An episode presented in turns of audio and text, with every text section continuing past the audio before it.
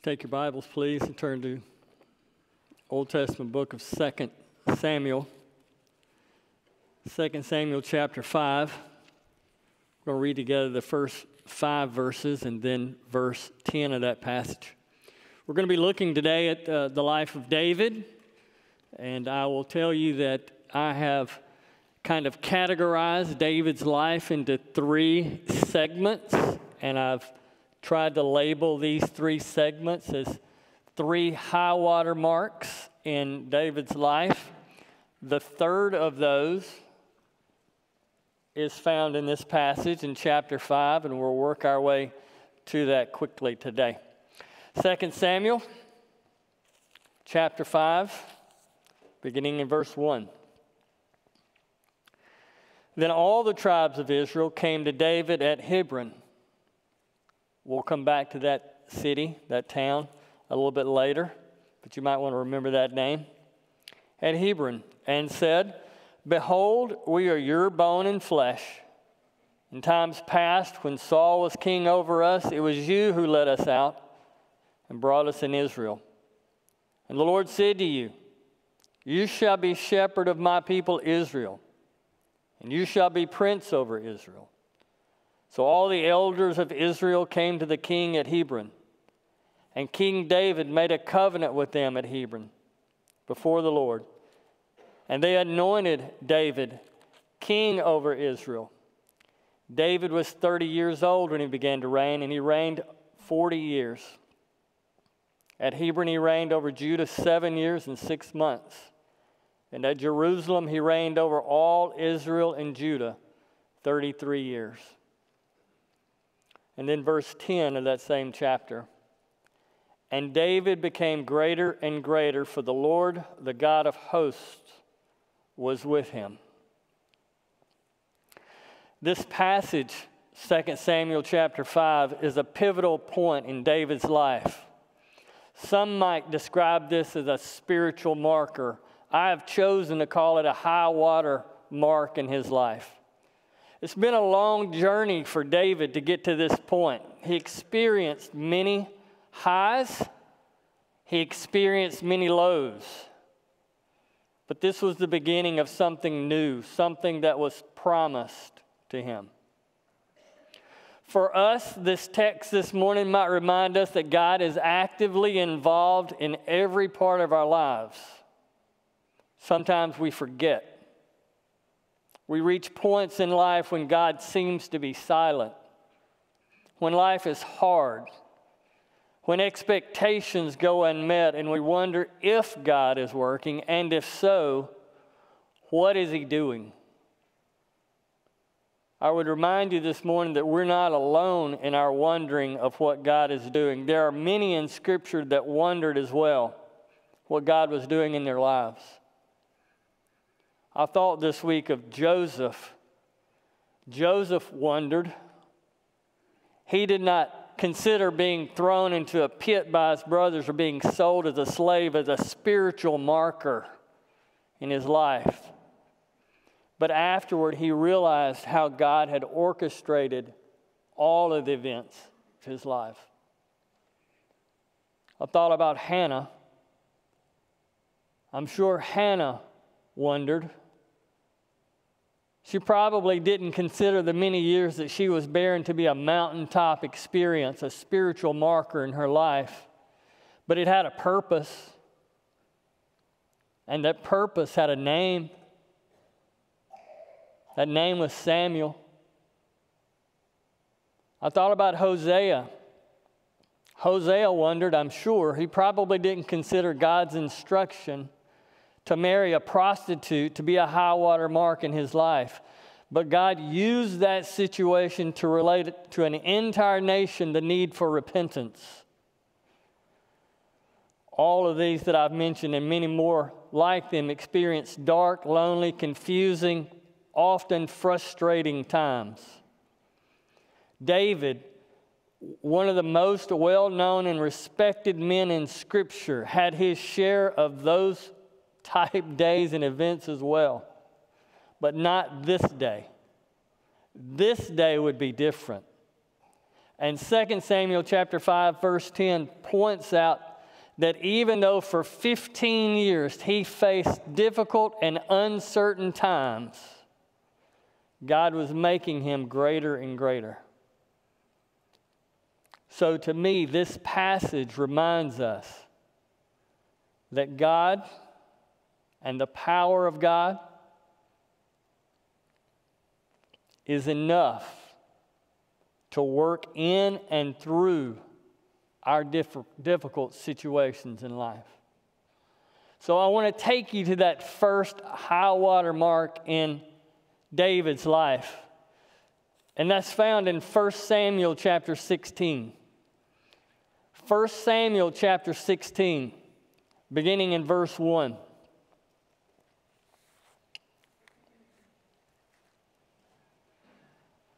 I would just remind you of what's what has taken place in previous chapters. You remember that Israel asked for a king.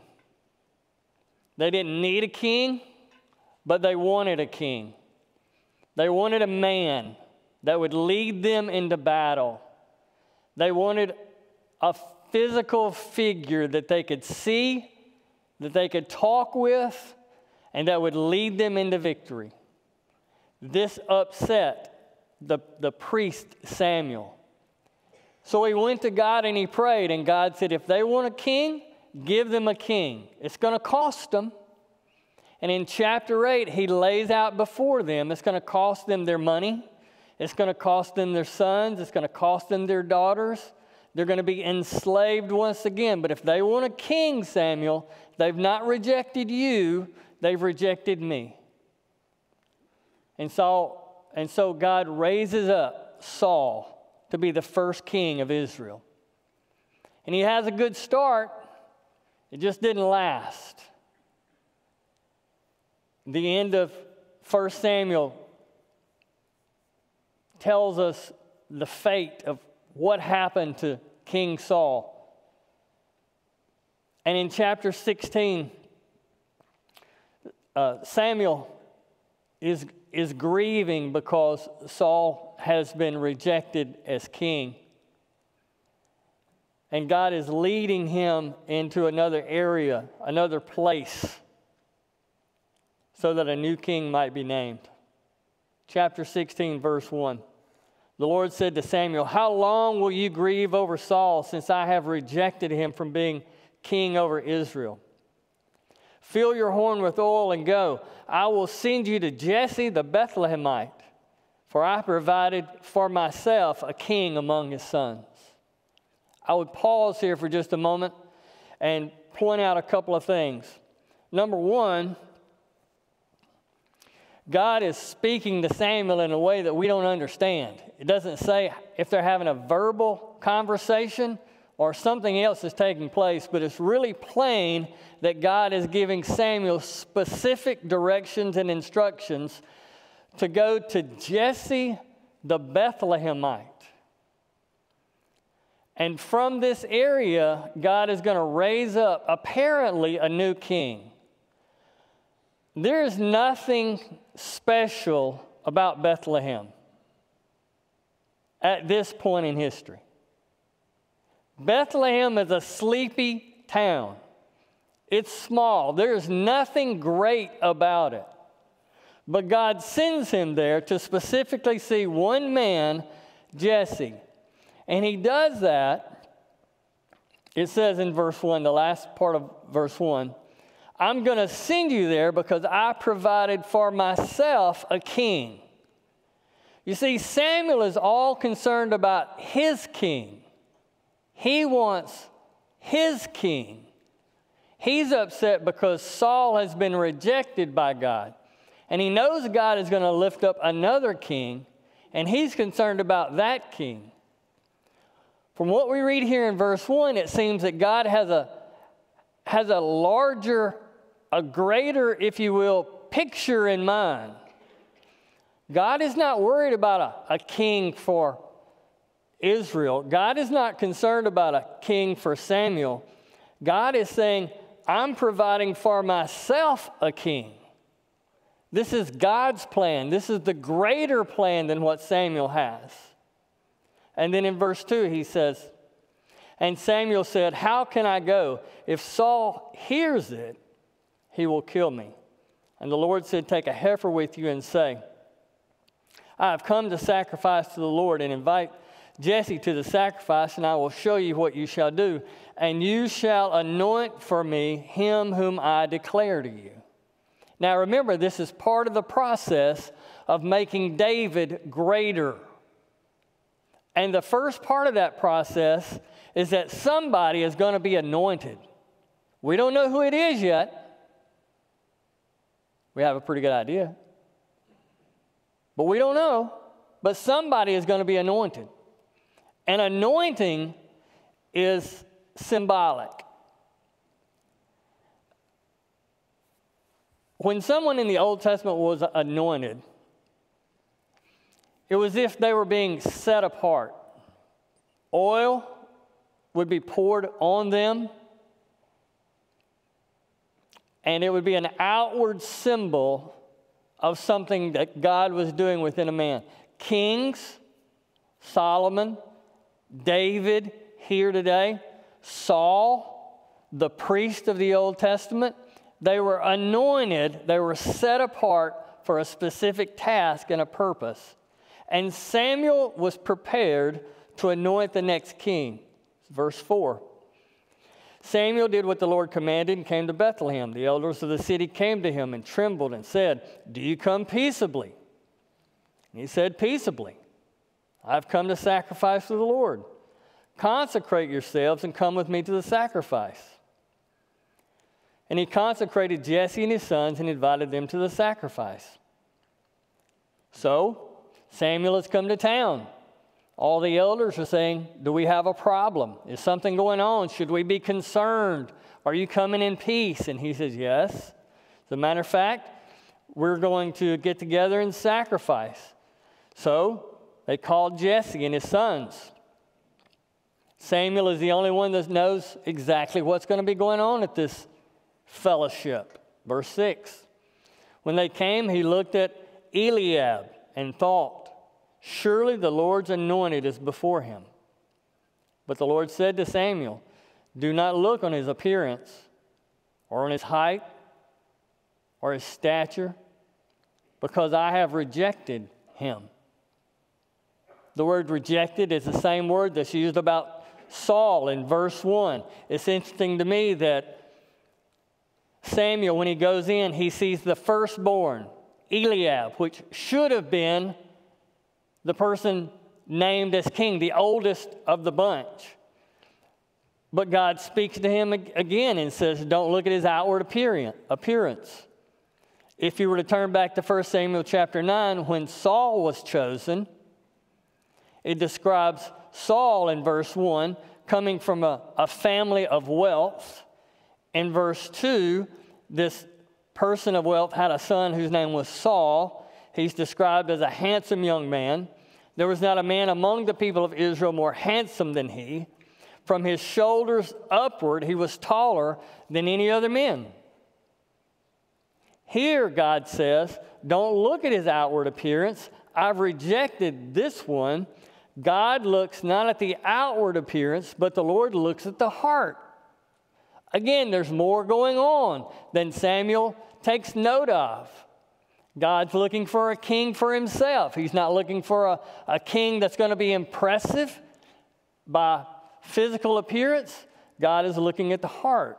So, verse 8 Jesse called the next son, Abinadab, made him pass before Samuel. And he said, Neither has the Lord chosen this one. Then Jesse made Shammah pass by. And he said, Neither has the Lord chosen this one. And Jesse made seven of his sons pass before Samuel. And Samuel said to Jesse, The Lord has not chosen these. So, think with me a minute about what that looks like. Jesse has gathered all of his children, seven of them anyway. And each, one by one, they've passed before Samuel. And Samuel is probably surveying the group, and he's saying, That's a good pick. That would probably be a good one. Look how strong. Look at his stature. Look, look at how tall he is. That one looks really intelligent. One by one, God's picking them off. He's pushing them to the side. It's not that one. It's not that one. He gets down to the very last one in the room. And Samuel says, Did I miss God? God, didn't you send me here? We get down to the very last one, and this is not it. So he looks at Jesse and he says, Are there not others? Verse 11, Are all your sons here? And he said, There remains yet the youngest. But behold, he's keeping the sheep.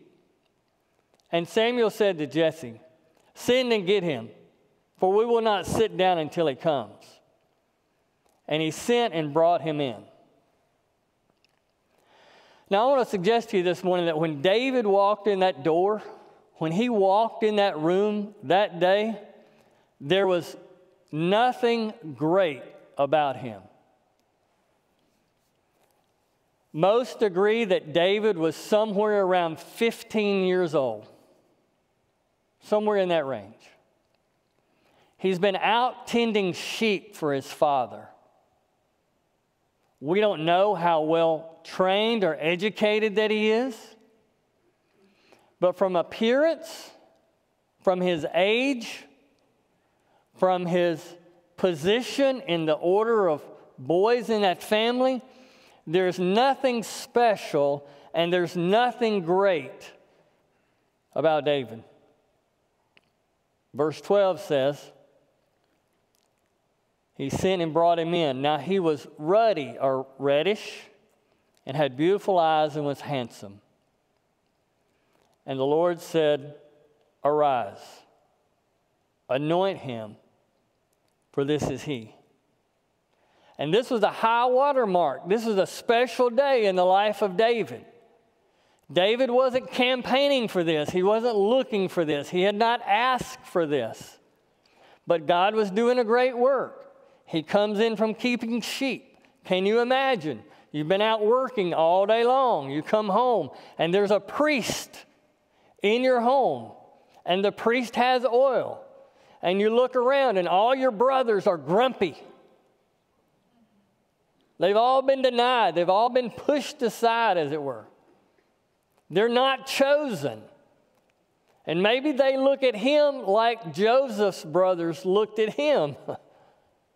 Oh boy, here comes the young one again. Here comes the little pick of the flock, maybe. But David walks in and he just kind of says, Hey guys, what's up? I hear y'all are having a sacrifice. Who's this guy? Samuel? Don't know him. What are we doing? He walks in and God speaks to Samuel and says, Anoint him. Verse 13 Samuel took the horn of oil and anointed him in the midst of his brothers. I like that. In the midst of his brothers. Right? The youngest one is being raised up among his own brothers. And the Spirit of the Lord rushed upon David from that day forward. And Samuel rose up and went to Ramah. One last thing that I would point out here. It says in verse 13 that the Spirit of the Lord rushed upon David. In the Old Testament, this is, this is common terminology. In the New Testament, we read that the Spirit filled. For example, Peter, when Peter preached, he was filled with the Spirit. In the Old Testament, the Spirit is said to have come up on or to rush up on individuals.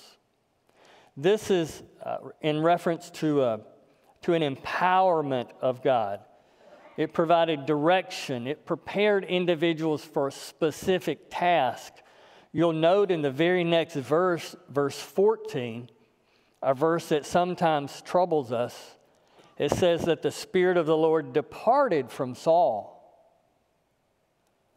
Saul had been empowered earlier when he was anointed king. Now the Spirit of the Lord is, is departing him. And the Spirit has rushed upon David. If we had time, we'd read the rest of this chapter, but I just want to point out one more verse while we're here in this first section of David's life.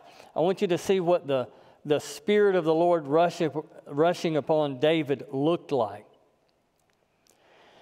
Saul begins to have problems. There's a harmful spirit that's tormenting him, and he needs someone to play music. And, and Saul says, Is there someone out there that you can get to come in and tend to care for me. And a servant says, Yeah, I've heard of a guy. And this is the way he's described in verse 18 I have seen the son of Jesse the Bethlehemite, one who is skillful in playing, a man of valor, a man of war, prudent in speech, and a man of good presence, and the Lord is with him. What does it look like when the Spirit of the Lord rushes upon David, it looks like that. It looks like a young teenage boy that was tending sheep who is now a man of valor, a man of war, a man who's prudent in speech, and a man of good presence. That's the first high water mark in David's life. Indication that God is doing something really special. There's a second one if you turn over into second, second Samuel chapter 2. 2 Samuel chapter 2 records another high water mark in his life.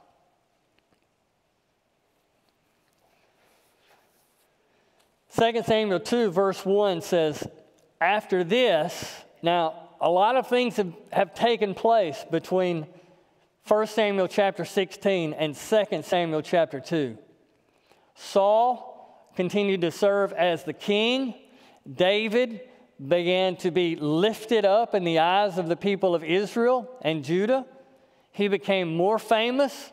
Saul began to decrease in importance and popularity, and David began to rise. At the end of First, uh, Samuel, Saul dies, and the nation is grieving. After this, David inquired of the Lord. All the good kings of Israel that are to come inquired of the Lord. Shall I go up into any of the cities of Judah? And the Lord said to him, Go up. And David said, To which shall I go? David says to God, The king is dead. Shall I go up to any of the cities?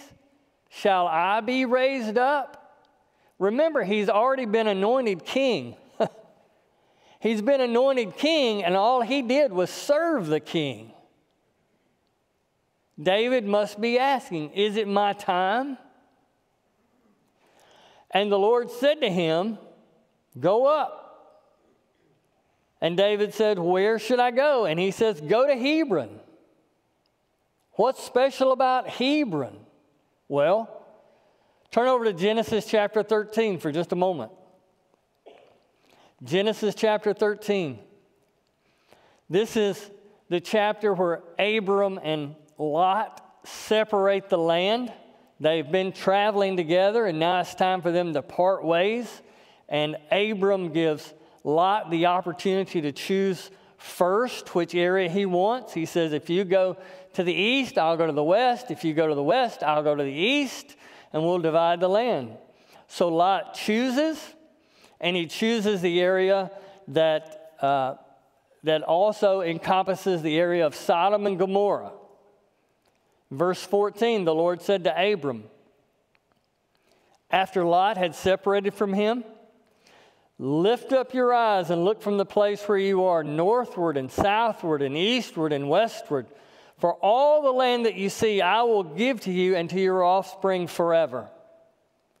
I will make your offspring as the dust of the earth, so that if one can count the dust of the earth, your offspring also can be counted. Arise, walk through the length and the breadth, the breadth of the land for I will give it to you. So Abram moved his tent and came and settled by the oaks of Mamre, which are at Hebron. And there he built an altar to the Lord. I don't think it's any coincidence whatsoever that God has sent David back to the same spot that he told Abram, I'm going to give you all of this land. Now, David is in the city that God has promised. Verse 2 says David went up from there with his two wives. And David brought up his men who were with him, everyone in his household, and they lived in the town of Hebron. And the men of Judah came, and there they anointed David king over the house of Judah.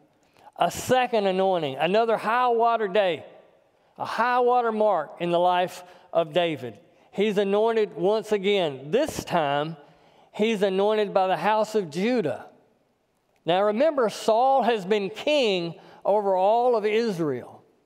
When Saul died, the commander of Saul's army, a man by the name of Abner,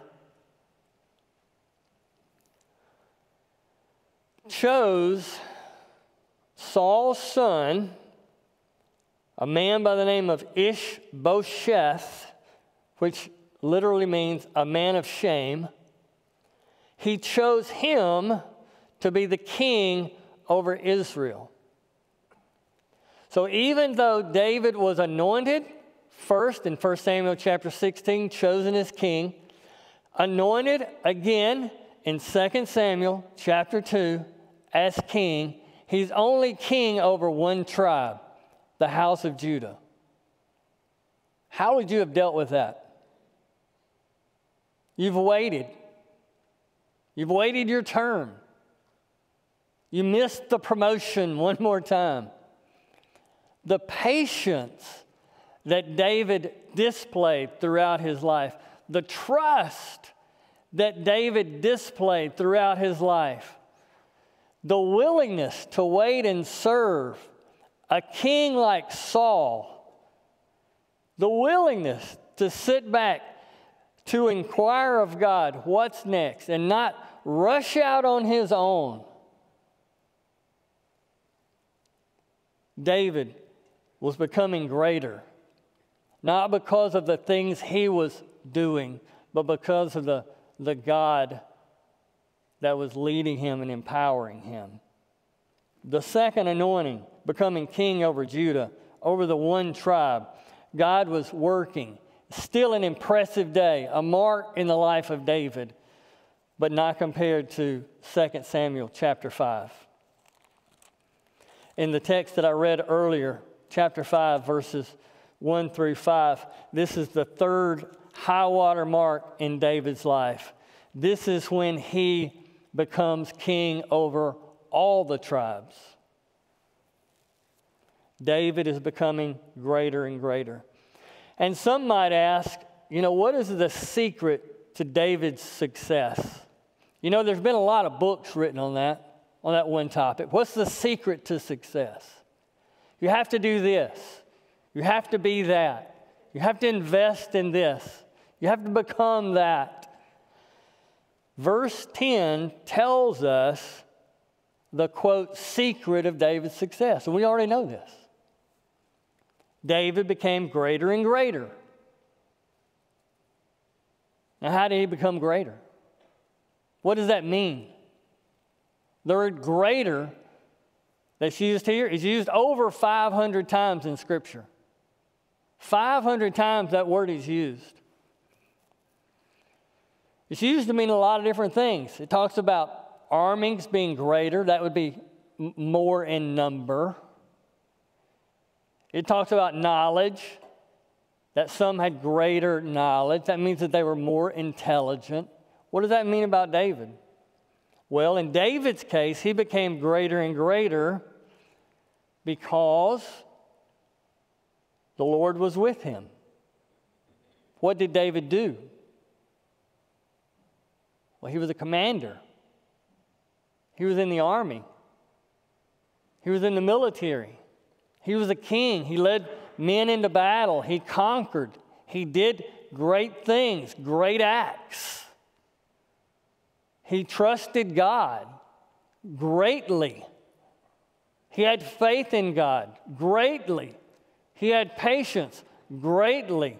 How did David become greater and greater? God. You see, David served a great God. And God was bringing to fruition his plan, not only for David, not only for Israel, but for the next king to be born in Bethlehem. It uses a phrase here to, to describe God. It says he became greater for the Lord, the God of hosts was with him. This has become one of my favorite descriptors of God. He's the God of hosts. I don't know what you say when you pray Lord God, God, Almighty God. Those are all good. Those are all great. They're all perfect. They're all right.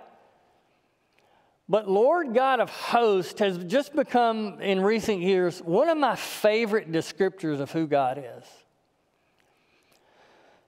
The word host, the word host is a word that's first used in Genesis to describe the multitude of the, the stars.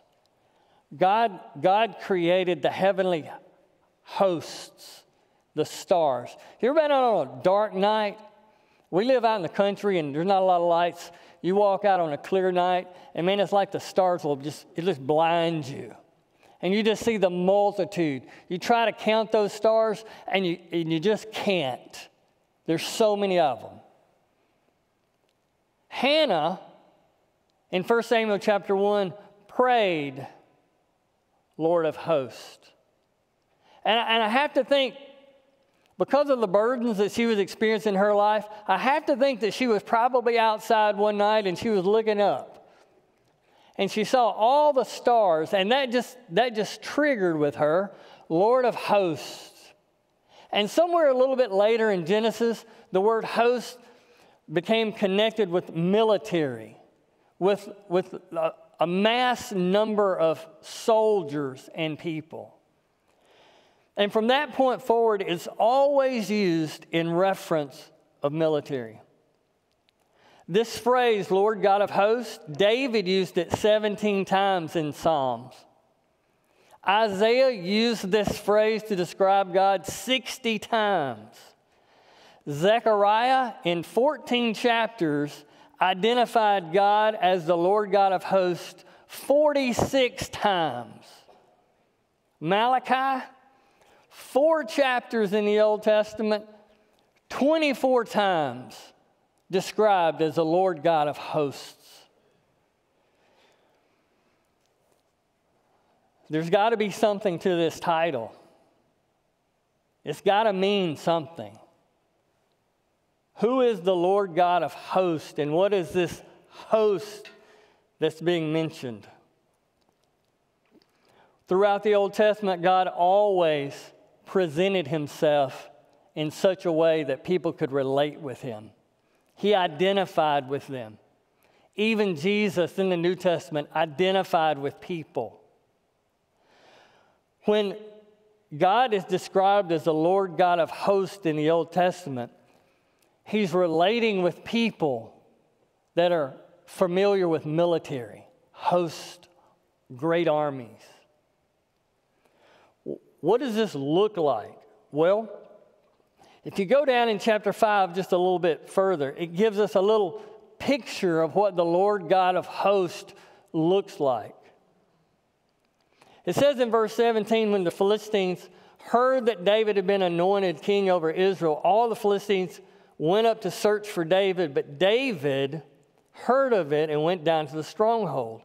The Philistines had come to spread out of the valley of Rephaim. And David inquired of the Lord, Shall I go up against the Philistines? Will you give them into my hand? And David, and the Lord said to David, Go up, for I will certainly give the Philistines into your hand. And David came to Baal Perazim, and David defeated them there. And he said, the Lord has burst through my enemies before me like a bursting flood. Therefore, the name of that place is called Baal Perazim. And the Philistines left their idols there, and David and his men carried them away. And the Philistines came up yet again and spread out of the valley of Rephaim. And when David inquired of the Lord, he said, You shall not go up. Go around to their rear and come against them opposite the balsam trees.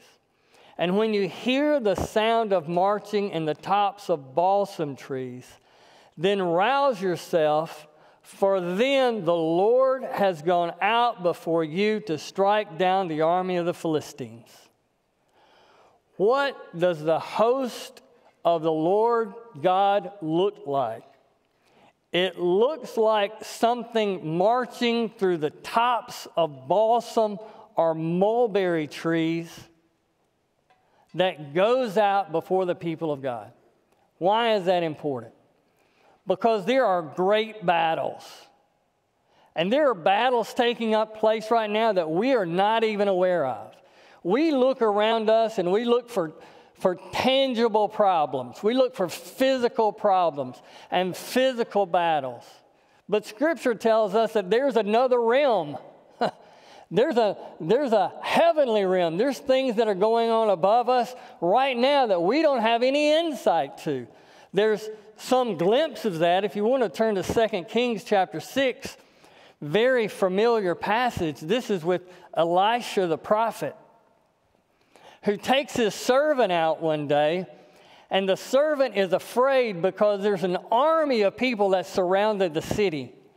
And he wakes up and he looks out the window one morning and he runs to Elisha and he says, Oh no, Elisha, there's an army that's all around us. We're surrounded. There's no hope.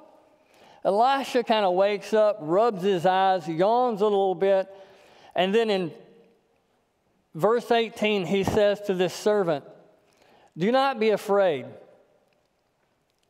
for those who are with us are more than those who are with them. Then Elisha prayed and said, Lord, please open his eyes that he may see. So the Lord opened the eyes of the young man, and he saw, and behold, the mountain was full of horses and chariots of fire all around Elisha. What did the host look like? It looked something like an army filled with, with men all around the mountains. It looks like horses and chariots of fire somewhere around us, somewhere around Elisha on that day. Why is that important?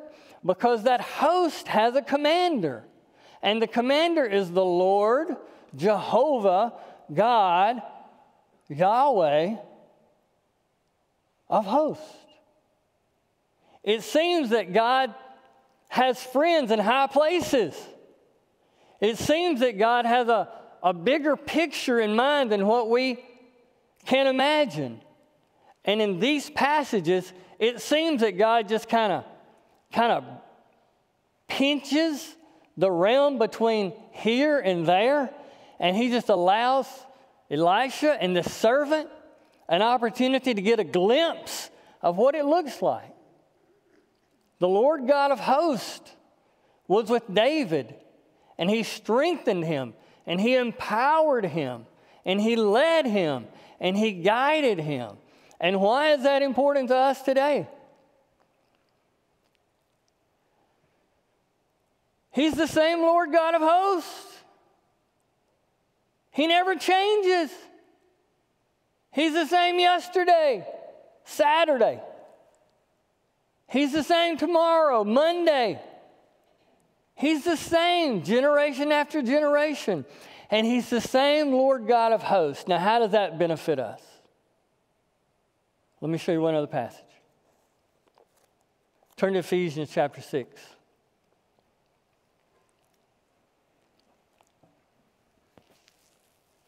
Ephesians chapter 6, verse 10. Paul is writing to the church at Ephesus. He's writing to say, Get ready. Get ready for the fight. Verse 10, he says, Finally, be strong. Be strong in the Lord and in the strength of his might. Put on the whole armor of God that you may be able to stand against the schemes, the schemes, the plans of the devil. For we, on this earth, flesh and blood, we do not wrestle against other flesh and blood, but against the rulers, against the authorities, against the cosmic powers over this present darkness, against the spiritual forces of evil in the heavenly places. In the heavenly places. Well, that's where the battle is going on, folks. The battle is going on in the heavenly places. You think your battle is going on here. No. The battle is going on in the heavenly places. How do we fight battles in the heavenly places? Well, he tells us our role. Our role is to be strong in the Lord. How do we fight heavenly battles? Well, we, we trust the Lord. What Lord? The Lord God of hosts. We're down here. We're just getting dressed. We're praying. We're doing our part here. What are we trusting in? God to fight the battles. What does that mean? That means when you get lonely and you get depressed, you pray. God's fighting the battle. When you're confused, when you don't know which direction to take, when you need advice and can't find advice, what do you do? You get dressed, you pray, and you let the Lord God of hosts fight the battle. That means you're never alone. That means you've always got a commander going out before you, fighting your battles. How did David become greater and greater?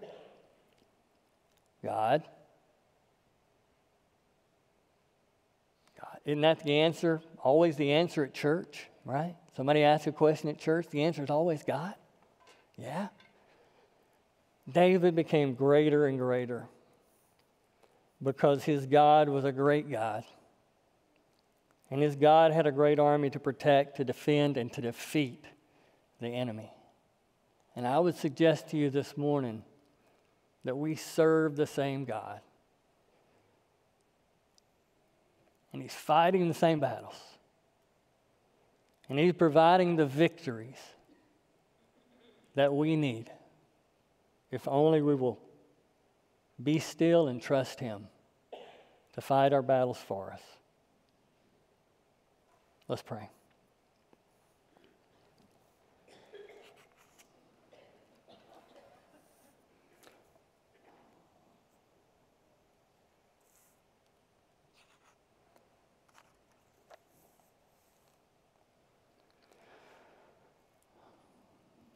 Lord, in the stillness of the moment, we are grateful that you and you alone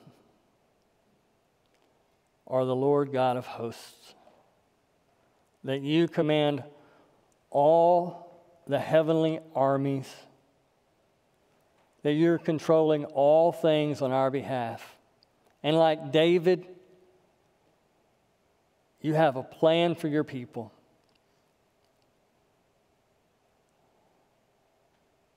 Lord, we're grateful that our role in that great battle is to pray. I pray that you might help us to embrace that, prepare for that, and that we might fight valiantly. Thank you that, like David, you raise up men and women to do great things, to be great leaders. Lord, I pray that we would always, like Samuel, be reminded that God doesn't look at the outward appearance of man, He looks at the heart. And that we might look at the hearts of individuals as well and be willing to follow those leaders that you raise up